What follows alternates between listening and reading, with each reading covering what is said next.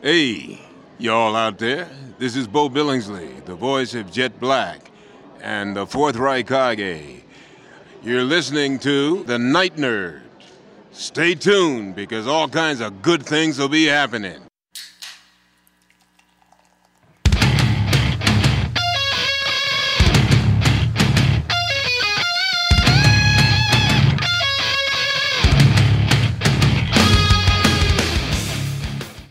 Welcome to the Night Nerd Podcast. I'm your host, Lance. It's Thursday, so we're going to talk a little bit of history.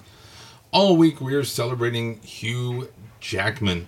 Uh, his birthday was on the 12th, turned 52 years old. Happy birthday, Hugh. And we've looked at a lot of his works. And now, today, we're going to look at the man himself, take a, a deeper look into his history, his life, and his roles and stuff. And if you want to take a deeper look into things here at the Night Nerd, get all the shows and everything, make sure to check us out on Patreon, patreon.com slash the night nerd. A couple bucks a month, get you all sorts of extra shows, lots of fun. Uh, definitely go check it out. But Hugh, like we said, was born October 12th, 1968. And his name, full name is Hugh Michael Jackman. And he was born in uh, Sydney, New South Wales, Australia. And both his parents, though, were actually English and they came to Australia in the 60s, uh, in 67 actually, just before he was born, uh, because there was this whole movement called 10 pound Poms, which was trying to, I, I don't know if you want to say lure or encourage people from British colonies to come to Australia, and it cost them 10 pounds to fill out the paperwork. And then that, that was it. Um, and Poms comes from pomegranate, which is an Australian slang for immigrant. So, yeah. But he so because of that though, he has dual citizenship because his parents were born in the UK. He has British, and since he was born in Australia, he has Australian citizenship, which is kind of cool. Um, and he's got some Greek down the line as well too. But he grew up pretty big family. He had four older siblings uh, and a younger half sister because his parents got divorced and his mom got remarried. And his, when his parents, he was only eight when they got divorced, and his mom took the sisters and went back to England, and his dad kept the boys and stayed in Australia. And growing up, you know, he just typical kid stuff, going outside, going on camping trips, uh, traveling over Australia, stuff like that. He did a little bit of acting growing up. He was in My Fair Lady in uh, high school, and did, but didn't think anything of it. I mean, even he went so far as to get a BA in communications. And while he was doing that, he took a course. He needed an elective, so he took theater, and he starred in a play then too. And he he realized at that time he's like, you know, I like acting, and so he went and took this course at the Actor Center in Sydney, and basically the course was so you want to be an actor? And got people prepared for the life and everything and he he's been quoted you know talking about how he never thought he could do that as like a real job you know? It was just something that was fun and a side gig and that was it. And so when the opportunity came about for him to actually do it yeah he pursued it and he loved it i mean even when he finished this one year course, he got offered a job on the soap opera Neighbours, but he, he turned it down to go to the Western Australia Academy of Performing Arts at, of Edith Cowan, and he graduated there in 1994, and literally uh, the second he was done, he got a job. He he's quoted saying, "quote I was technically unemployed for 13 seconds." End quote, and he got on this. Um, not really so, but just like a, a, a crime drama TV show called Corelli, and that's where he would meet his wife. Actually, um, she was the main person on it, and so even though the show didn't last long, he met his wife. Things were good, and he went around.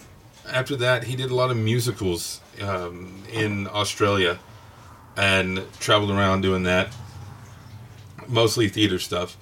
He would go on to get a few film roles. Um, he was in Erskineville Kings and Paperback Hero, which I haven't seen Erskineville Kings, but it's it sounds pretty cool. Um, it's kind of like a Green Street Hooligans kind of, but in Australia. Um, I, I don't know. It's also got Joel Edgerton in it, so it's got to be pretty good, right?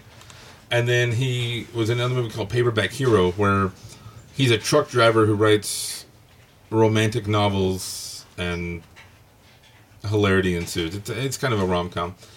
Uh, and he was still doing stuff in London's West End. He did Oklahoma and things, but nobody really knew who he was outside of Australia. Um, and I guess the theater circuit in England. But then in 2000, that's when he became Wolverine in X Men, and now he's on everybody's talk. You know, everybody loves him. Although, funny enough, Russell Crowe was originally supposed to be Wolverine, and Russell was like, "Ah, check out this dude, Hugh Jackman. I think he'd be good for it." And thus, the legend was born, and he's played him longer than anybody else has played a Marvel character. So uh, or more times, sorry, anybody else. Because I guess Patrick Stewart has, you know, he was in the first X Men and then he was in Logan as well, so that counts. Uh, he would go on being Kate Leopold that we talked about the other day. He got a Golden Globe nom for that, and it just kept going on. You know, this is when he was in Van Helsing. Um, he would do a couple of plays and stuff. He actually in 2004 won a Tony Award and everything. But he's still, you know, he's still Wolverine. That's what he's known as. There was a, a time there after X Men 2 where he was offered the role of James Bond before Daniel Craig. And he turned it down because he didn't want to be too like, heavy, iconic characters at the same time. You know, Wolverine had already kind of consumed his life, or he knew what it meant to be Wolverine, so we didn't get it. Uh, he go on keep being in all sorts of movies, and this is uh, he about the time he got into TV two. He produced a show called Viva Laughlin that lasted two episodes. So mm, there's that. He would host all sorts of shows during this time as well. But again, he's Wolverine. You know that's what he's he's known for. Um, he it's just what he is. And then, uh, again, the mainstream. You know, this was really before musicals were big. So even though like people who knew about musicals were like, oh yeah, that Wolverine dude, he can he can sing, he can dance, he can do all of those things, and he's awesome. Um, and he hosted, you know, the the Tonys for like three years in a row and did all this. But mainstream man. And then 2006, he got in animation, Happy Feet and Flushed Away. And obviously he sang in those, but they were animation films. I really think it was with Australia, which he says is one of the highlights of his career.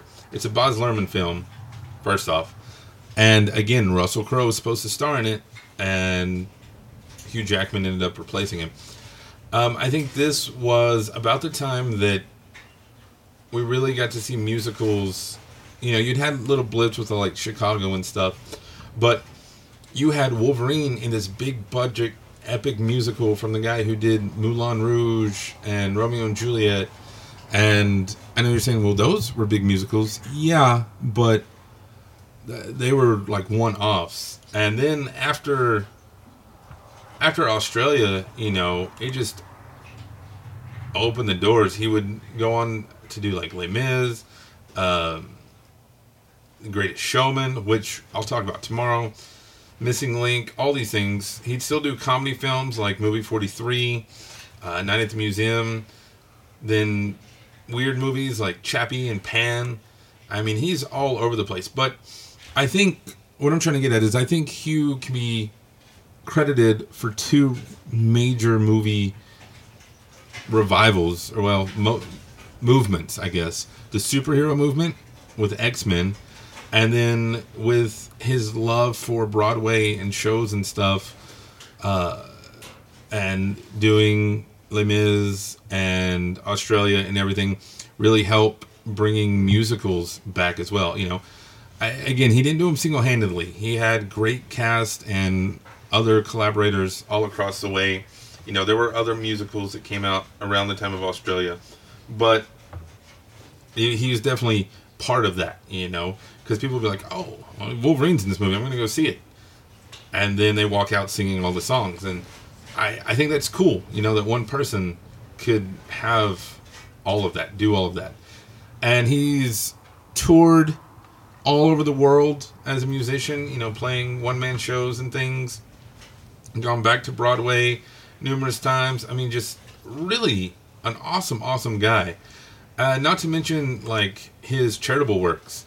He supports so many cool things: uh, microcredit, clean water, um, cancer research. He does stuff with uh, meditation, fighting AIDS. I mean, the guy just wants to make the world a better place. You know, I really feel like that is Hugh Jackman's purpose is to make all of our lives better, and he does. And for that, I say thank you, Hugh. You're awesome. Let me know though, what's some of your favorite Hugh Jackman roles, uh, whether uh, in theater or on film. Let me know in the comments below here on SoundCloud or on social media Facebook, Instagram, Twitter, TikTok, YouTube, everywhere. Just look for The Night Nerd. Or you can email me, nightnerd at thenightnerd.com. Make sure you follow us on Twitch, Night Nerd Podcast, where every at the first of every week we reveal our title, our theme for the week, and have a lot of fun with that. But yeah, otherwise, that's going to do it for us today. Again, my name is Lance. Thank you all so much for listening, and we will see you next time.